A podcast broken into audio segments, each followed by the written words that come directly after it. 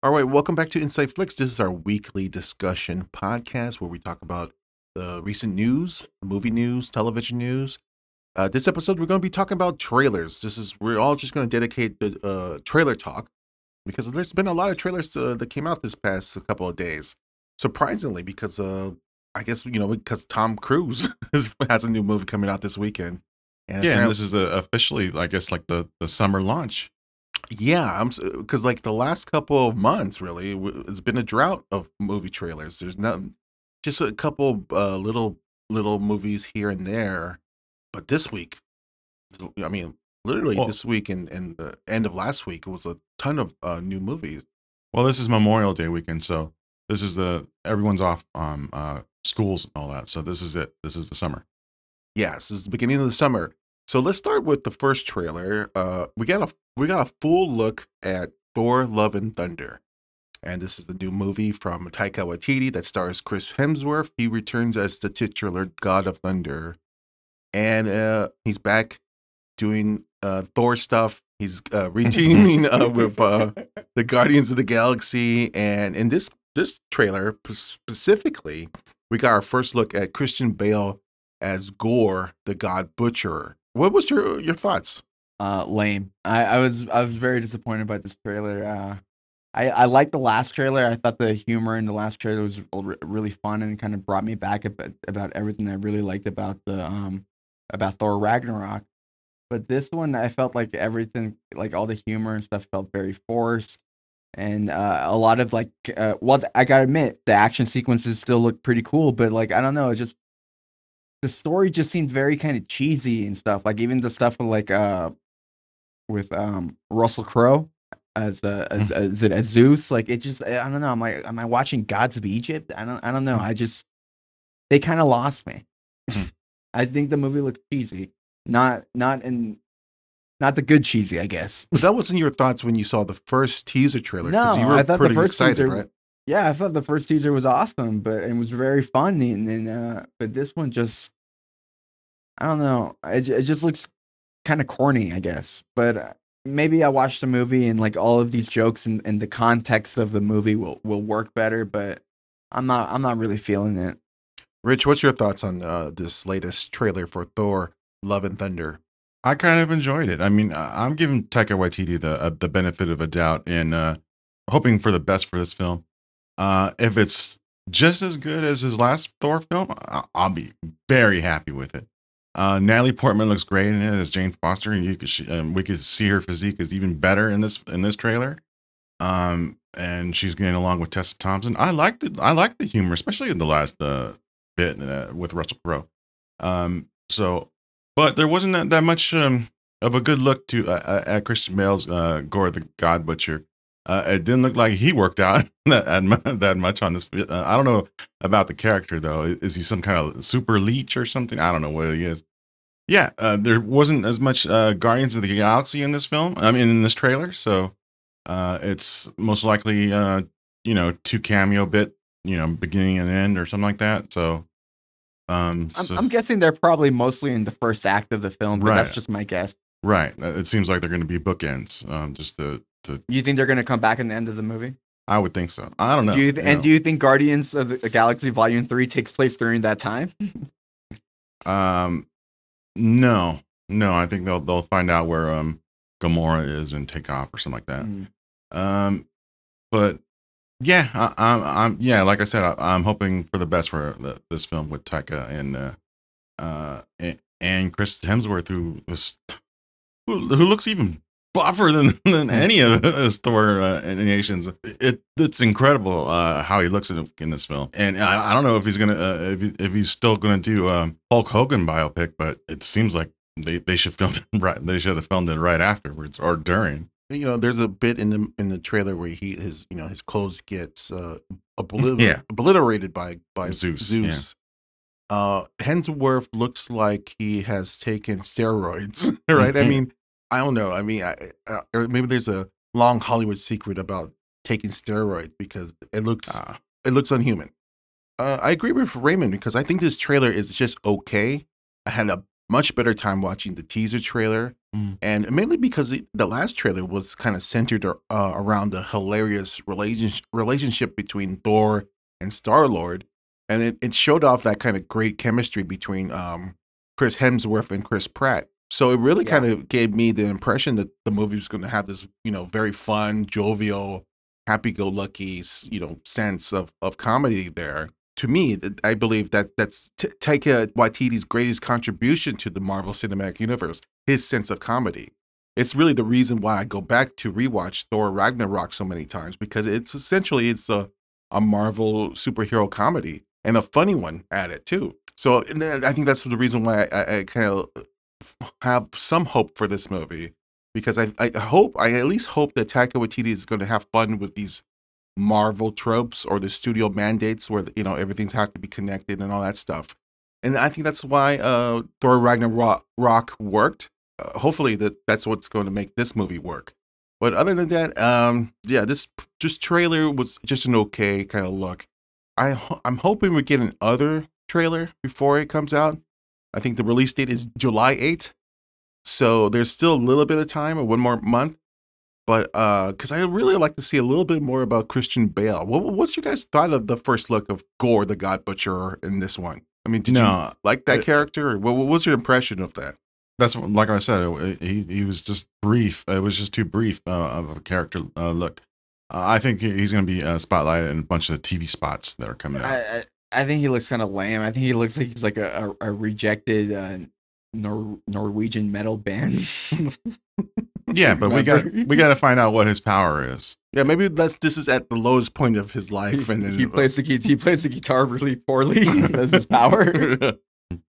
well, I mean, apparently everyone's going to be afraid of him because Yeah. you know he's. It seems like there's going to be a conflict between Gorr and and Zeus, or at least the palace, all the palace of other gods, and and um, that might that might play into the plot. Plot, but um, he's got to be like a, a formidable villain. But at our first look, it doesn't really seem so. Which I think that that's probably the reason why I was so kind of unimpressed by the trailer. yeah. yeah. All right, let's get on to the next trailer. Um, Elvis, you guys want to talk about Elvis? Yeah. Who's the hero the most? All right, let's get into the next trailer. Uh, we got a full look trailer for Elvis. This is the new Baz Luhrmann musical biopic that stars Austin Butler, uh, who's from Once Upon a Time in Hollywood. He he is playing the legend Elvis Presley in this very vivid, very colorful kind of musical biopic. What is your guys' thoughts on Elvis? Um. Yeah. Well, I mean, I don't have too much more like to add on what I had I had previously said. I think the movie still looks very good. I think it still looks like Austin Butler's going to give a you know fantastic performance. But um, unfortunately, you know, in, in the trailer they do kind of tease that they're going to be um incorporating a lot of uh modern music to the Mhm. movie, and I did say previously that I I, I don't want Loz uh Boz Luhrmann to do that, and it seems like you know he's he's going to be doing that, and that rubs me the wrong way. So I, I'm gonna you know when I watch the movie, I'm gonna try to just you know still be able to enjoy it you know for what it is, and you know be able to separate that. But I, I just hope that Boz doesn't overdo it and have like a, a um you know uh.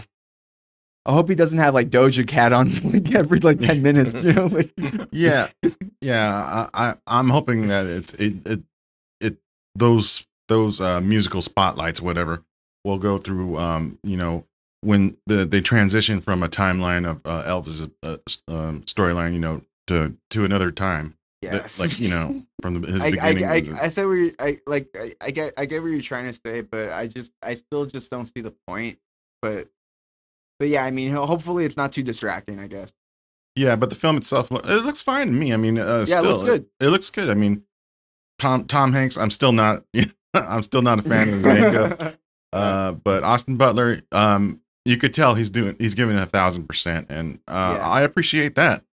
Yeah, I mean, he's he's the main reason I really want to see the movie. It looks like he's gonna. Yeah, he, I, uh, I yeah. get tr- truly given a, a, a an a, award contender performance, and uh, yeah, I'm I'm excited to see her for that. And it really it looks like Boz is like doing. It's going to make a great film. It just unfortunately the the whole modern music thing really just rubs me in the wrong way, and I didn't like the way he incorporated it in um. What's the movie called? Uh, the Great Gra- Great Gatsby. So Mhm. Yeah, well, if they do incorporate it, I think I hope that they use it as the modern music in chapters, and that's what Yeah. that, that that'll work fine with me as long as it, it narrates his story, basically. Yes. And if uh Boz, if you're uh so- if this somehow reaches you, there's still time to remove the modern music. You could just include it in the soundtrack or in the credits. There's still time. There's still time, No, they already they already screened it. It can whatever. Oh yeah. Oh, I mean, there's still time. No, it hasn't been released to the public. You can change it. Well, this is what I would say. I think uh, I think the, the the thing I really came came from watching the trailer was the cinematography or the Mhm. look of the film. It looks gorgeous. It, it- I, it doesn't look digital to me. You know, uh, it doesn't look kind of flat. The color is vivid. It looks like it was some kind of, of fever dream type of Mhm. flashback to a time that really is part nostalgia and part kind of memory, part kind of dreamlike. I mean, I'm- it looks very good. Yeah, it feels like a Broadway play kind of a look to it. It's very kind of theatrical, yes. Mm, Yeah. But yeah, I'm, I agree with Raymond again.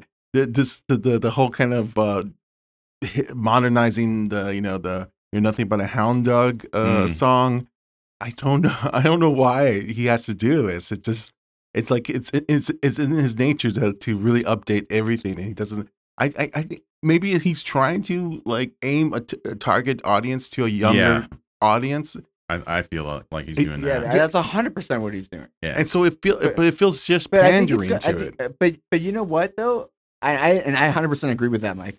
But I think it works because I think uh you- a lot a lot of young people seem to be kind of excited for this movie. It seems like, and um if if if they could make this a hit like the way uh, and I don't think it's gonna be quite as big as like you know like I don't know Bohemian Rhapsody or something like that. But if they can make it a hit like that, then I mean, hats off to Boz, right? And, and I think it will be. I think it's going to be a very successful movie. Well, it worked, it worked for him for Romeo and Juliet, which is basically the same deal. I mean, Yeah, Yeah. but that was uh, also a different time. And, uh, but he, at least the movie Romeo and Juliet was kind of modernizing the, even the whole Yeah. play, you know. So yeah. I, I, I don't like. I hate when like Well, when- I, I'm I'm I, You I, I modern meant- as a real a real life thing. well I meant- I historical. meant- I, just meant that it, it grabbed a younger audience. Oh, sure, yeah, sure. yeah, sure. But I, I yeah, I have had a real problem when you go back to a historical event or historical biopic and using and trying to modernize the music or whatever, or even the style or even like that. There's a there was a Netflix movie, the Western. Uh, The harder they fall, or the hard yeah the harder they fall and it was very much stylized and it Mhm. felt kind of very much like a music video that's my fear i don't want to see elvis as a music video you know? So if he's able to toe that line between music video and like just vi- vivid imagery then uh uh then he, maybe it'd be very successful but i don't think you need to pander to a younger audience. I think elvis music is very kind of relatable. I think even the music uh, he was influenced is very relatable. I think you need to give younger audiences a history lesson in order for them to kind of understand the history of music and stuff like that you don't need to kind of do these kind of gimmicks which i, I think uh, that's what it comes off as gimmick yeah. Uh, but I I mean I think sometimes you know th- these kind of like Boz Luhrmann theatric type of things could work. Like I, I know you guys I, you guys didn't like the movie as much as I did, but I thought um the way uh, Dexter Fletcher incorporated those elements to uh, Rocket Man uh, Mm. worked really well. They kind of, uh, I- kind of, I guess, kind of how Richard was saying earlier, uh, but they kind of worked in like in a transitional way to kind of get you from one point of time to the next. And uh, I thought, you know, uh, Rocket Man did that very well. I mean, I kind of, I guess, I would hope that Elvis does something similar, and maybe they just incorporate the the modern music during these kind of um, the more theatrical moments of the film, and not necessarily like the more grounded scenes. Mhm. Well, another thing that worries me is that the the running time to this film is over two hours. Is two hours and thirty nine minutes. That's about right. Wow. Wow. Okay. That's So, long. I mean, it's it's long. his whole life. It's his whole life, right? Yeah. Well. I would say I would say uh, uh I think I think I think Raymond's right when they there there is an excitement for for younger audience to see this movie. And that actually that's a good thing because this is not based on any IP, this is not based on any kind of comic book. So it's that's a great that's a good thing that you know we are we're able to kind of excite the the younger demographic with a movie about a guy who, you know, ha- who died what what 40 years ago? I mean, it, uh, you know, he, Elvis has a very much an older fan base. So if they're able to kind of expand that fan base to younger aud- audiences, I think that that's that's a good thing. Yeah, and uh, let me ask you guys really quick. Uh, so, do you guys think this movie is going to be bigger than uh, Rocket Man box office wise? Oh, That movie made about uh, a about ninety six million domestic, a, a little under two hundred worldwide. I think so. I think it has potential. Yeah, I, I think so. I think so too. Yeah, I think it has Yeah. potential. I think it's, uh, it's a lot of people have been talking about it in, in Cannes. but no, uh, no Bohemian Rhapsody like nine hundred million dollars. No, I don't think it's going to do that well. But I mean, uh, the Presley family has supported this movie. Um, And you and you know this is a movie that I can see having very long legs and playing in theaters for like months. yeah, yeah, it has a great potential to be a, one of the bigger movies of the summer. We'll see, right? Yeah, we'll see.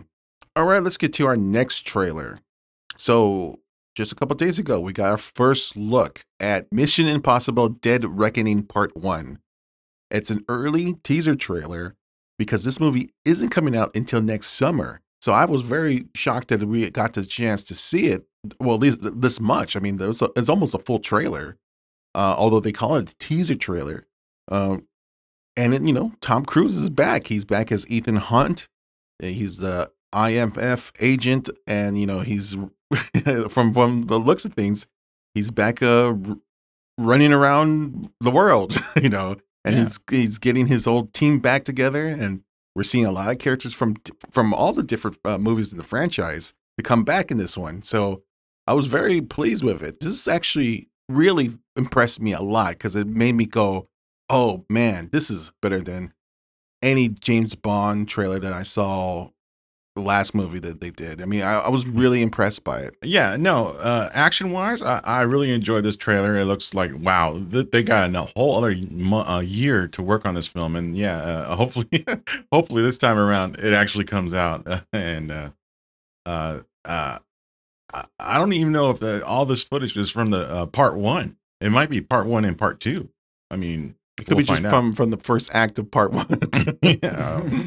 But um, yeah, the the the biggest surprise in this in this trailer for me is Esai Morales. I really I I hope to God that that this film uh rejuvenates his career because he really deserves it. I mean, I've been a fan of his since Bad Boys with Sean Penn, uh, and then of course La Bamba. But yeah, uh, re- more recently, uh, I think uh, he got he got this job because of uh, the first season of Ozark. He, Um, Mm, yeah, and then and then uh and the last thing I saw him was in the the Titans as Deathstroke. So, uh, but at least he has a good physique uh, from working at as, what's with the as- physique stuff? man? no, no, he as Deathstroke. He, he- Oh, he, okay. Uh, you need a good physique or whatever to be the villain against Tom Cruise. Yeah, look, well, it looks like he's going to be the main villain in this part one. yeah. It looks, like him and uh, Shea Whigham. Um, looks like they're the villains. The main. Or Shea Whigham looks like the mastermind, and uh, Esai is the uh, the muscle. And they're bringing back the the the original actor from the first movie, Henry Czerny, who is uh, again playing Kittredge. Mhm. And I uh, I heard that he was coming back, and it Yeah. was actually very fun to see him in this teaser. He has this face to face confrontation with Ethan Hunt, and he says to him like, "Pick a side," which I think that was a, a great way to uh to tease this movie. I completely forgot he was even in the first Mission Impossible. Like it's been so long since I, I watched the first Mission Impossible movie. That's Mm. why we got to revisit them. Yeah. I know, I know. Uh, I I guess so. Unfortunately, because I mean, I've been a I, I love the Mission Impossible movies, but I've been a, personally a fan of it since Mission Impossible three. I've never been crazy about the first two. Uh, so I, I do kind of find it interesting that they're going back to that to that original movie.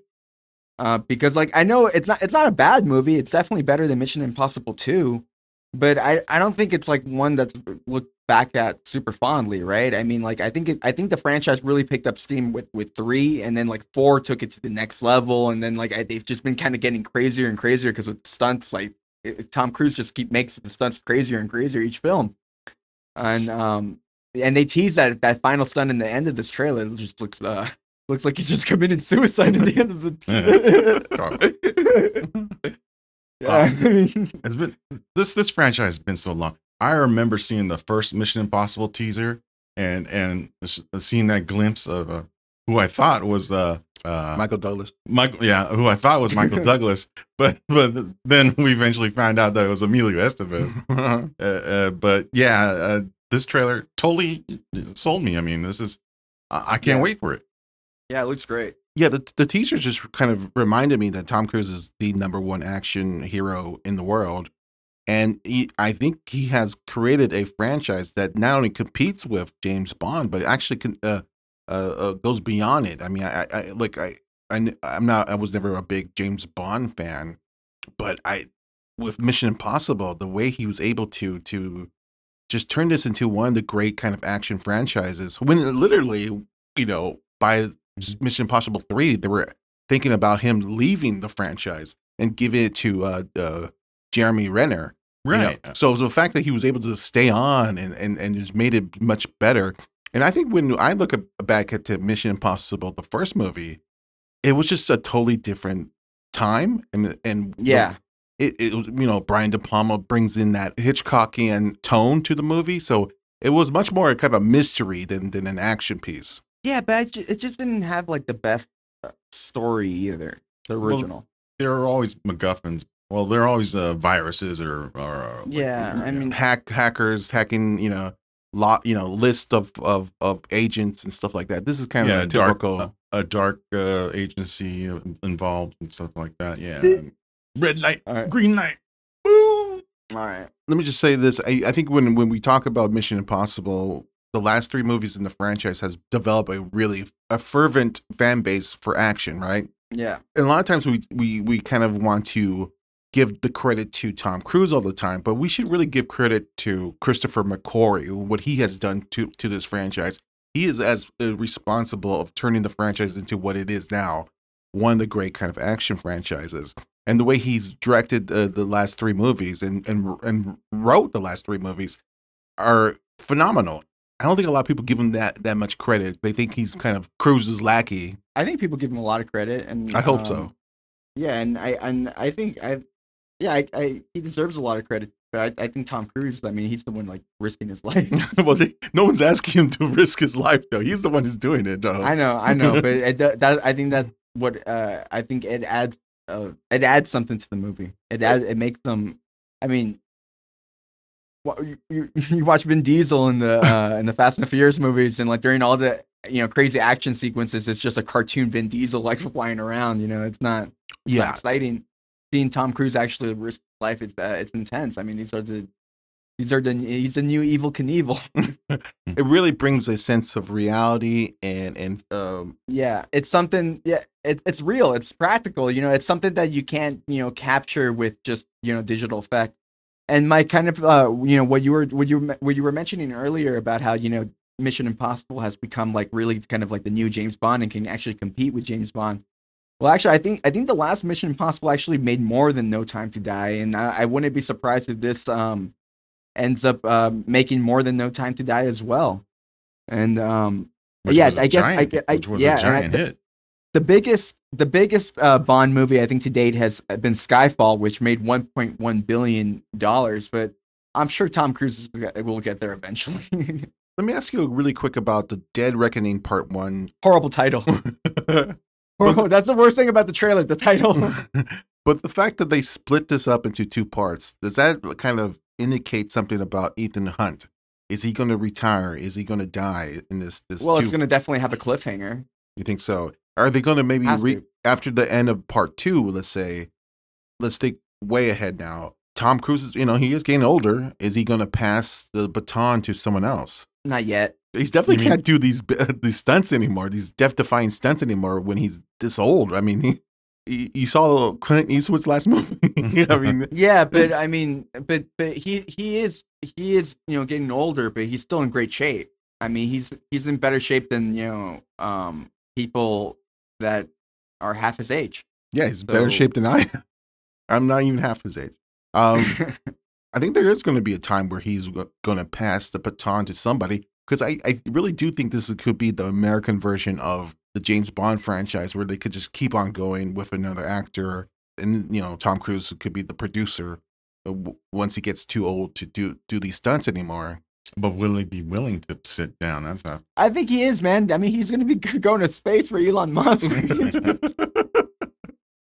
Yeah, he, he's going to keep doing this. I mean, I, I, I just I think he'll, he'll eventually stop, but I mean, we're not there yet. I mean, there has to be some some sort of like serious thing. Like you know when they were how when they were filming this Mission Impossible, like there was that injury with his leg, and like there was like this scare, like oh maybe maybe this is over, maybe this is the end. It has to be like that times ten.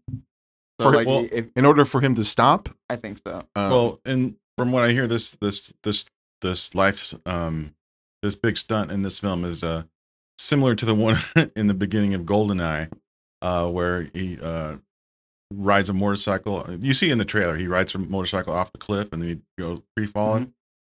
And I guess he he might maybe he uh either parachutes, but I don't think it'd be that big. But I think he actually I didn't see a like, parachute. on him. yeah, uh, uh, no, like I think he was does have a committing parachute, but suicide. but uh, I think he might um, need to go into a, a, a plane, or he's trying to chase a plane down, or something like that. Uh, Yeah, I don't it know. looks like that. we'll see. That is definitely a mission impossible. I mean, Uh, he's like turning video games into real life. hey, you know what? You know what? When I watch a lot of action movies these days, like a Fast and the Furious movie or like a Marvel movie, you know, I love these action sequences and stuff, but so much of them they're so like cartoony, so much CGI that after a while it feels like you're just watching someone play a video game. You never have that with a Mission Impossible movie. Yeah, I totally agree with you. Yeah, that's it. That's that's another thing though that uh, was disappointing in this trailer was that the music was so low. I really was the, the the music on it. Uh, I really Our wish, nitpicks are so like uh like the music was low, the we don't like the title, but the movie looks awesome. yeah, yeah. Uh, I, I really, en- I still really enjoyed the first, the uh, the first uh, soundtrack, whatever, whatever the from uh, the uh, U two guys, uh, Larry Mullen, Adam Clayton. That theme was awesome. They should have used that theme again. But No, you know, who knows? I think they got uh, um uh the Black Eyed Peas guy. What's his name? Really? No, Will I am? Yeah. No, I don't know. I don't Well, let's get into an- another trailer, another action fueled trailer. It's the fir- our first look at uh, the Gray Man. This is Ryan Gosling's versus Chris Evans. This is a spy versus spy action thriller from the makers of Captain America: Civil War, Avengers: Infinity War, and Avengers: Endgame. And it's a stack cast that includes Ana de Armas, Regé-Jean Page, Billy Bob Thornton, and many more. so, uh, what you guys think? This is the the the, the Russo brothers. They're back directing a, a big time uh, action movie for Netflix this time. Well, I'll go really quick because I don't have a lot to say. I think the movie looks good. It's a, it's. A, I mean, it looks like a, a competent movie. It looks like a well made movie. But for me personally, it just it just looks a little a little basic, and I'm not too excited for the movie. Um, I'll watch it when it comes out, but mm, the tr- the trailer didn't do that much for me besides just showing me, you know, some good action and a good cast. But uh, the story didn't really grab me. The story. The story is the the, the key. The, the problem with this with this thing. Yeah, it just it just looks familiar. It's very yeah. The story is very very simple. Where we got Ryan Gosling. He's a CIA assassin. He's very skilled, and he finds himself kind of going against Chris Evans' character, who's equally skilled assassin, but he's a psychopath, and I Hmm. guess you know he's turning against his boss or whatever, backstabbing stuff here, kind of typical spy stuff. Uh, Rich, what's Yeah. your thoughts on, on the the trailer? Yeah, uh, it looks action packed. It's the Russo brothers, uh, and- but uh, more importantly, it's uh, Christopher Markus and Stephen McFeely, the pa- the the the pair who um, wrote um, Endgame and all that. I didn't know that. Yeah, it, uh, so they had their, you know, this is this is right more writing on them too because you know it's not Marvel. It it does look like a lot of um, you know, uh, the the stunts works. Uh, it, does look a lot like uh, the Avengers movies and stuff like that. So Well, I would Yeah. say I would say Captain America: Civil War, which Yeah, feels a little more grounded with their Mhm. stunts. Where the stunts in Infinity War and Endgame felt like it was more kind of green screen stuff. Here, it kind of feels like there's more physical stunts. but yeah, it, it it looks it looks good to me. I mean, it looks like uh, um, it, it could be uh, definitely uh, Netflix's best uh, action film to date. That's for sure. You think you'll like it more than Extraction? Because for the trailer, I'm, I'm not getting the sense that the action is going to be like quite on that level. Well, Extraction felt more like like a a gritty like uh yeah, hand I to know what you mean. hand to hand combat. yeah, um, and this one just uh looks like explosions galore. Yeah, this feels more kind of like car chases, jumping off of bridges type of stuff. This feels more kind of like James Bond or or even even Mission Impossible. Well, I was thinking Bourne Identity. Yeah, Sure, sure. Yeah. Yeah. I would say eh, this is more kind of typical kind of, you know, spy stuff, uh, which is more action fueled. You know, kind of, this is like, I I would say this, this is one of the first times after watching a trailer for a upcoming Netflix movie where my initial thoughts was like, yeah, this actually could compete in theaters. I never really got that with like, say, the Ryan Gosling, um, Red Notice. it was Ryan Reynolds actually. No, the Six Ryan Underground? Reynolds, right? Uh, the other one, the one, the recent Six one. Underground. No, the Oh, the um Adam, Adam- Project. Yeah, yeah. So uh, yeah, this, I never, I never really got that sense when I watched the trailer for Adam Project, the Ryan Reynolds sci-fi movie. I go, oh, that looks kind of like a streaming movie. Here, I go, oh, this actually could could possibly be, if it was released in theaters, be one of the bigger box office hits of the summer. I was very impressed by what I saw, and that you know, like you were saying, Rich, uh, that this, this, you know, it is, and like we were saying, Raymond, it, it does have a simple premise, but uh, I think the action set pieces here looks pretty good. And look, it's just a, it's, it's a typical cat and mouse kind of thriller. You got one assassin against another assassin. I, I, I don't think you need a, that big of a complex idea. Mission Impossible films are not really complex, you know, when it comes to stories. You know, it's just Tom Cruise running around, you know. Yeah, but I, they they they feel more complex. But I guess I may, maybe maybe when you want maybe when I watch this movie, it'll, it'll be a completely different experience. Yeah. It's just from the tra- from the trailer, it, it, it looked pretty. They made it seem very simple. Yeah, eh. Maybe that's just their way of selling it, though. Well, this is this is what I like. I like that it's that doesn't feel like it's heavily CGI'd. I like the idea that this the, they're asking the audiences that are you either team Ryan Gosling or team Chris Evans, even though he has like this one of the most ridiculous mustaches in in cinema's history. You know, fingers crossed, this could uh, be fun. This could be awesome, and I, I hope it is because the, the Russo brothers needs a real big hit after what Yeah. they did with Cherry, which was a complete a mess of a movie. Disappointment, yeah. Now, this film is supposed to be in select theaters a week earlier, and and on July fifteenth. Um, uh, do you think um theaters are ready to put Netflix films in their in their theaters? No. So not not even this one. Well, I mean, I think they're going to continue doing what they've done for uh, some of their other films. Like they'll, it'll come out in theaters before like two weeks, maybe like that, something like that. Because Adam Project went to theaters, but I think for only a week. Yeah, this one uh, says And, July um, July fifteenth in the select theaters, and then uh, streaming every, on, on Netflix on July twenty two. So it, it is just a week. So, Yeah, so I mean, that's what they've been doing for for all of, all of the Ryan Reynolds movies. So I mean, this is what they're going to do for their other Ryan. Every every Ryan they work with, they're going to do this for. Well, this, I, this is the first time where I go. Netflix could easily put this in theaters for ninety days. Mhm. I wouldn't have a problem with that because there's so much stuff that I, uh, that's being- Ninety days though, like Oh, I- what's the uh, what's 40, the 45. is 45 days is 45 I think days forty normal? five.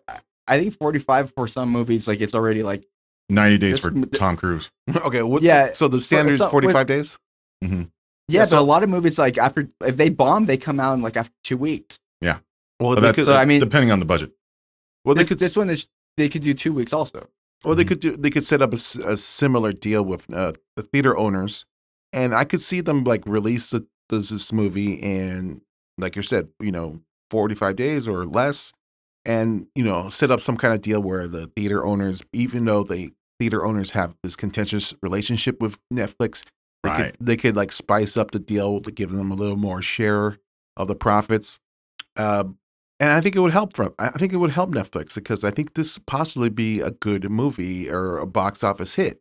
And Well, it, you- it said this one is cost 200 million, which is the same price as a Red Notice. So uh, yeah, Red Notice looked like crap to me. Even the trailer. I thought it looked. I thought it was it looked expensive. Oh, Well, no. there were a couple sequence. There were this. I thought the CG in it wasn't the best, but I thought like it, it looked like they spent a lot of money like going to all those locations and stuff. I didn't Yeah. see the I didn't see the money on the screen. No. Money ma- the money went to, you know, pockets. yeah, they went to the stars. They went to Ryan Reynolds. They went to uh Gal, Gal Gadot and in the and uh, Dwayne the Rock Johnson.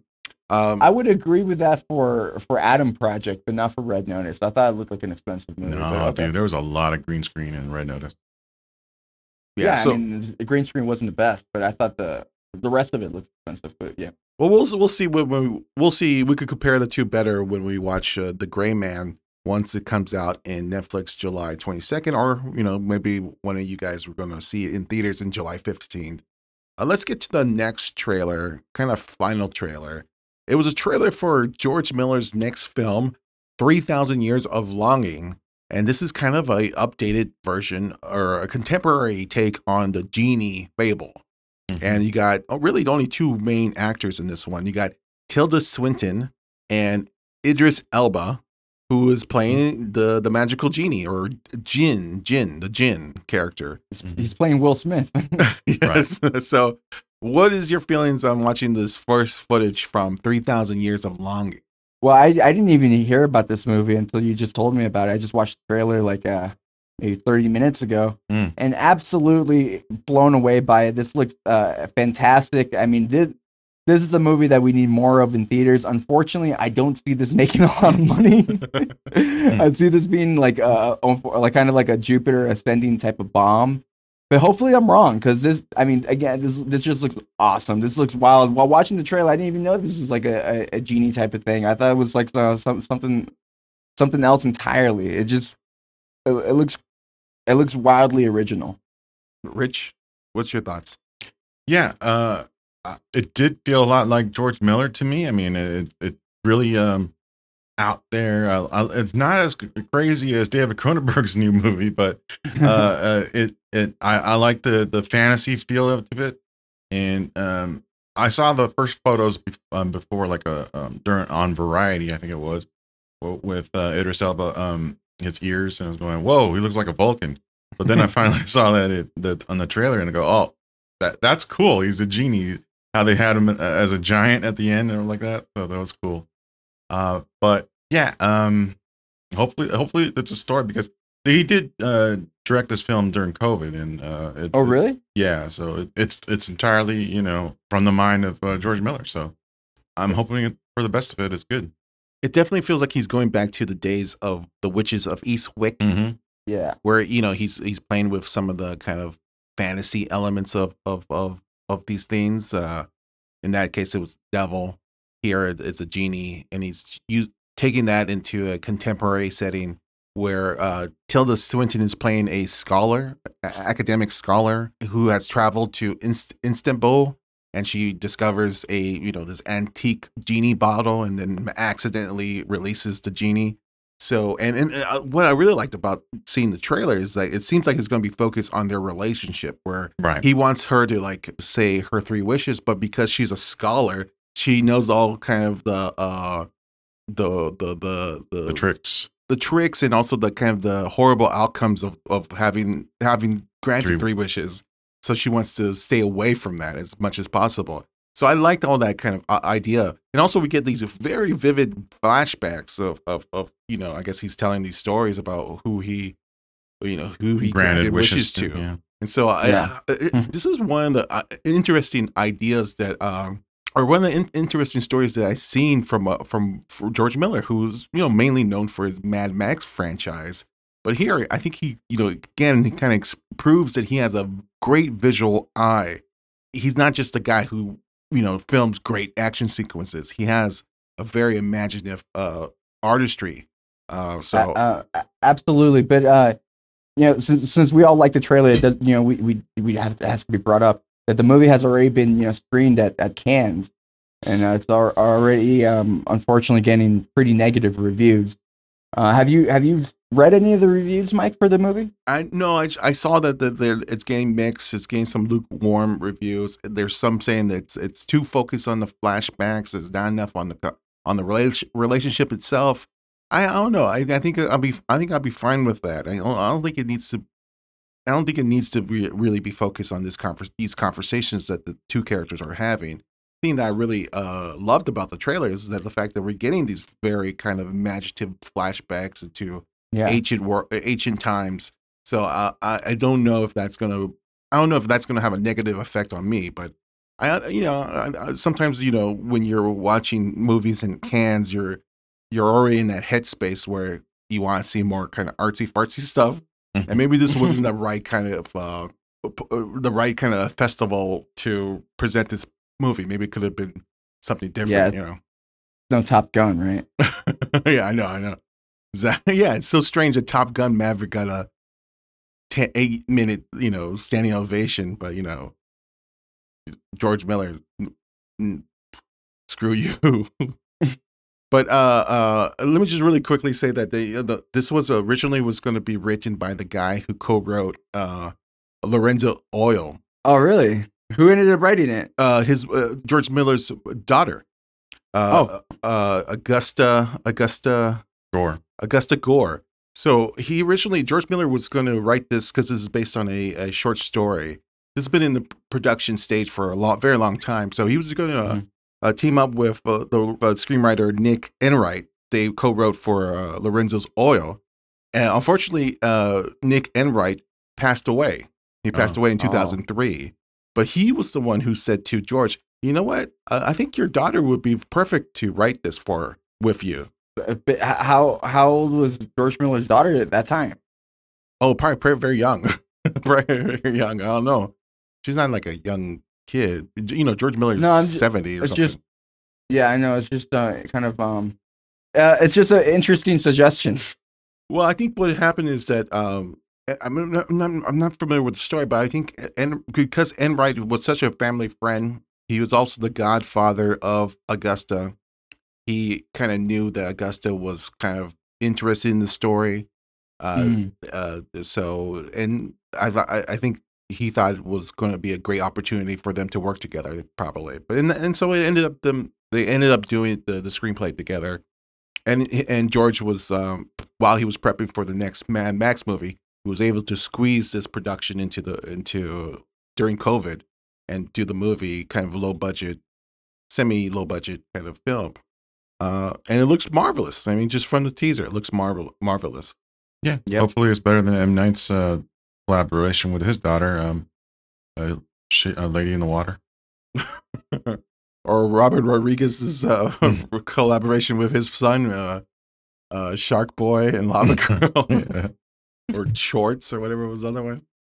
Or uh, the one that came out on Netflix that you gave a positive review to. Oh, that, that was fine. it was the whole family on that one. He had the whole family working on that one. All right, that was it for the trailer talk. That was about uh, uh, you know, there's actually more trailers, but you know, uh, we don't want to be bogged down by all those. Uh, but yeah, big big week, big couple last couple days for movie trailers. Let's really get into what we've been watching. Uh, me and Rich actually got a chance to see On the Count of Three, which is the new dark comedy from Gerard Carmichael, the stand-up comedian.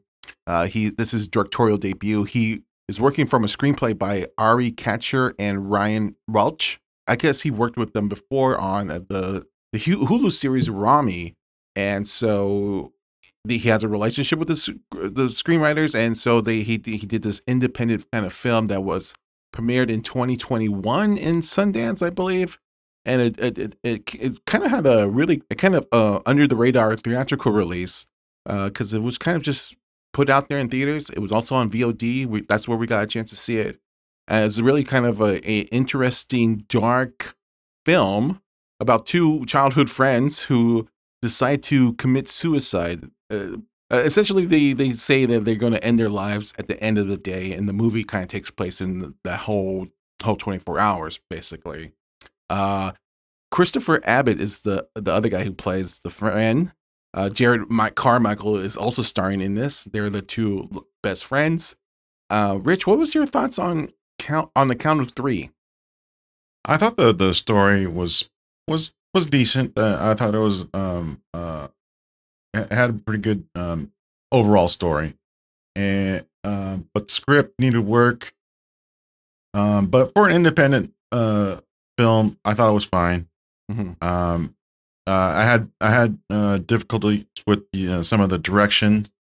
Um, but my biggest uh, difficulty was uh, Gerard Carmichael's uh, acting in it. because he he was he's acting up against Christopher Abbott, who I I'm really impressed by, especially ever, ever since his last film that I saw, Possessor. Um, he's he's a fantastic young actor, and going up against Jerrod Carmichael made him look. Jerrod Carmichael look, you know, like a total amateur, which he basically is. I mean, he should have just stuck to directing on the uh, film, which would have been fine with I me. I wonder if he needed to star in it to order to get financing. You know, I don't, I don't know. It's a weird thing. I mean, I Yeah. don't, I'm not sure how that works out or how th- these decisions get made.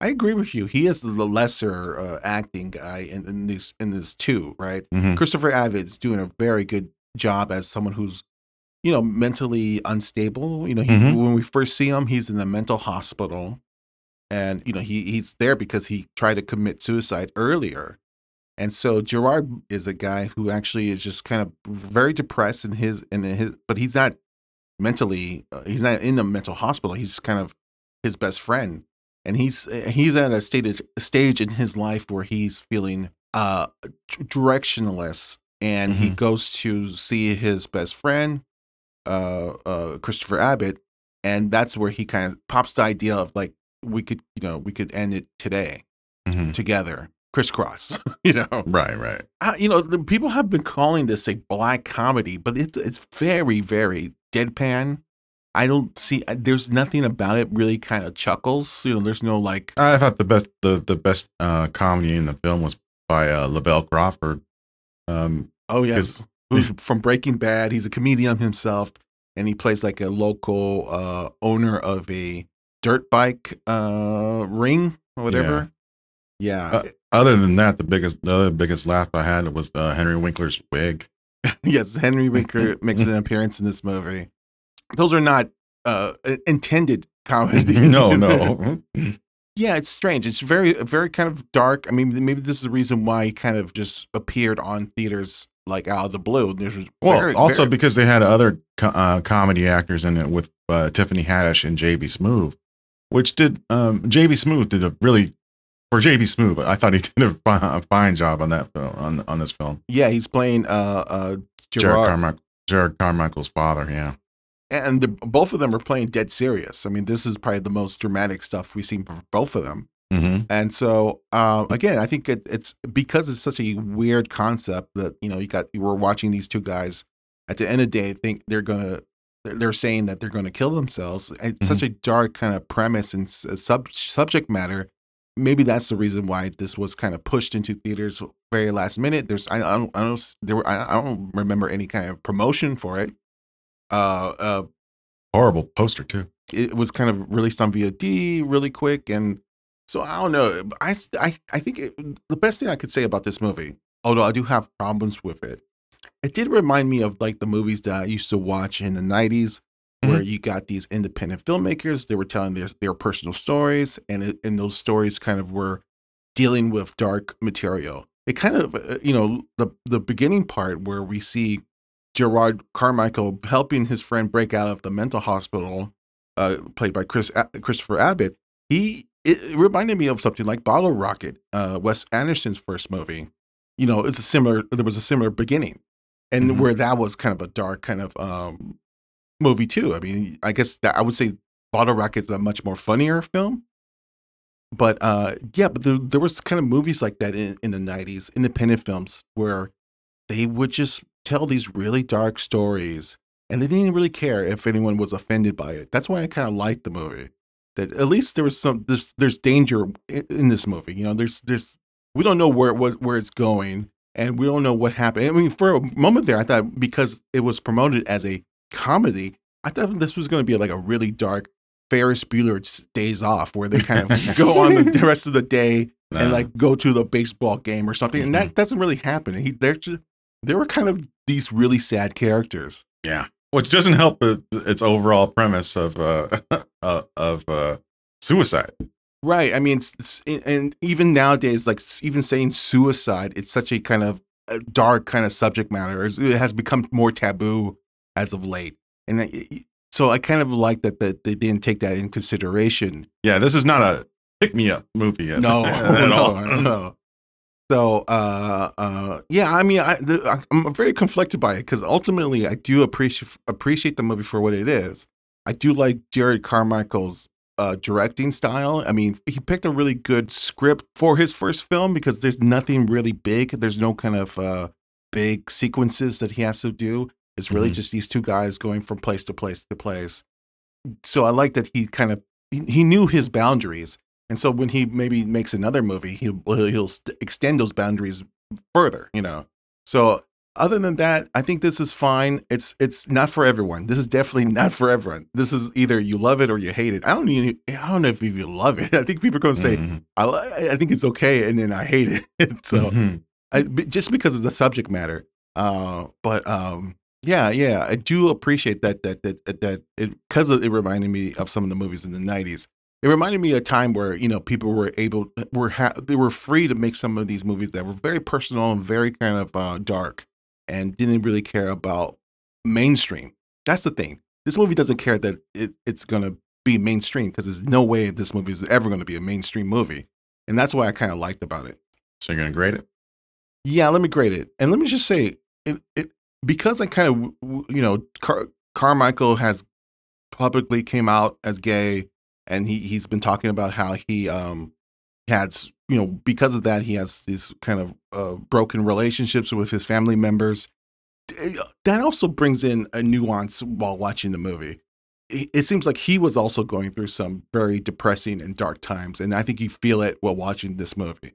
Uh, yeah, I'll grade it. I think this is going to be a. Um, I'm going to give this a a B minus. I think Mm. it's a it's a it's a good movie. It's not for everyone, but I, I it's an interesting debut from uh Gerard Carmichael, who I think is actually could become a really great filmmaker. I think there's a there's a potential for him to really become a strong filmmaker. So I'll give it a B minus. Rich, what's your grade? I'm gonna give it a C minus, and I don't see Oh. uh, Jerrod Carmichael's uh, direction. I think he needs more time. Um, you know, setting up his shots because I, I, I thought uh, some of the shots were, especially ones with Tiffany Haddish, Mm-hmm. were just um, horrible uh, uh, decision. Yeah, but th- don't you think that's just kind of because it's independent films and most likely that was shot on a, you know, s- tripod? Yeah, I mean that. I mean, there's there's easier. I mean, just take the time to to raise the camera. okay, okay. All right, yeah. Okay, well, okay, yeah. I- Um, like I said, it's, this is very, a very kind of love it or hate it type of movie, and I think a lot of people are not going to be comforted by the movie. All right, that was our review on On the Count of Three, which is now available on VOD. I guess it's still playing in theaters somewhere, but it's most likely you could catch it on VOD.